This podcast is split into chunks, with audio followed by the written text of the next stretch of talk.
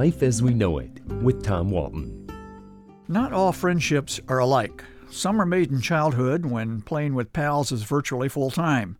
Some of those relationships made as kids survive for a lifetime. Some don't. Life happens, people move on. Other friendships might be forged in high school or at college. These too are friendships that might stand the test of time or they might fade away as soon as the graduation ceremonies are over. But it's another type of friendship that matters to me at the moment, and that is the friendships that are made in the places where we work for a living. Those too might fade when folks accept a new job somewhere else, or if they've been at it long enough, retire and become snowbirds.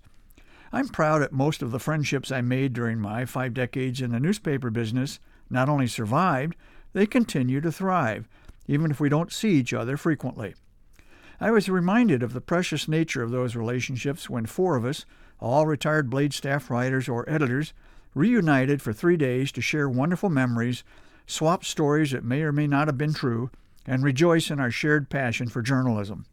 In the process, I think we all rediscovered what it was that drew us together in the first place all those years ago. One of us would tell a story about a co-worker, sometimes in all seriousness and admiration, and other times in jest.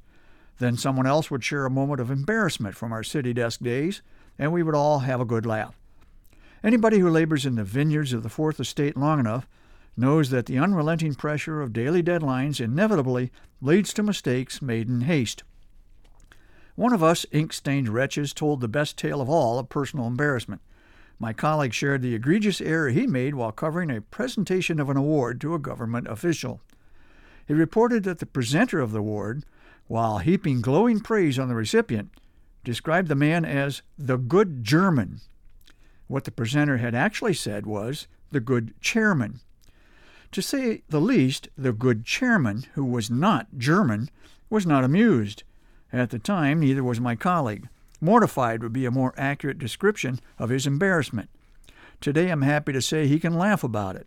The rest of us cringed as he shared his shame, but we laughed along with him because the same thing could have happened to any of us.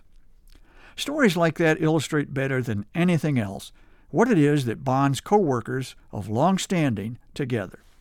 They share a common mission, and perhaps they even share a common enemy bosses whose demands seemed at the time to be unreasonable.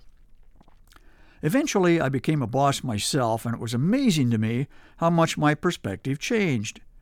But what did not change was the friendships created during our early years together back in the day when we cheered each other's successes and lamented, usually over a beer, the days when nothing seemed to go right. It had been many years since the four of us had all been together at the same time. I don't think our reunion was a coincidence. Three of the four of us had lost our spouses, our soulmates, within the past two years. But we didn't dwell on our shared sadness. We chose instead to celebrate the workplace relationships that we still keep dear in our hearts. It was great therapy.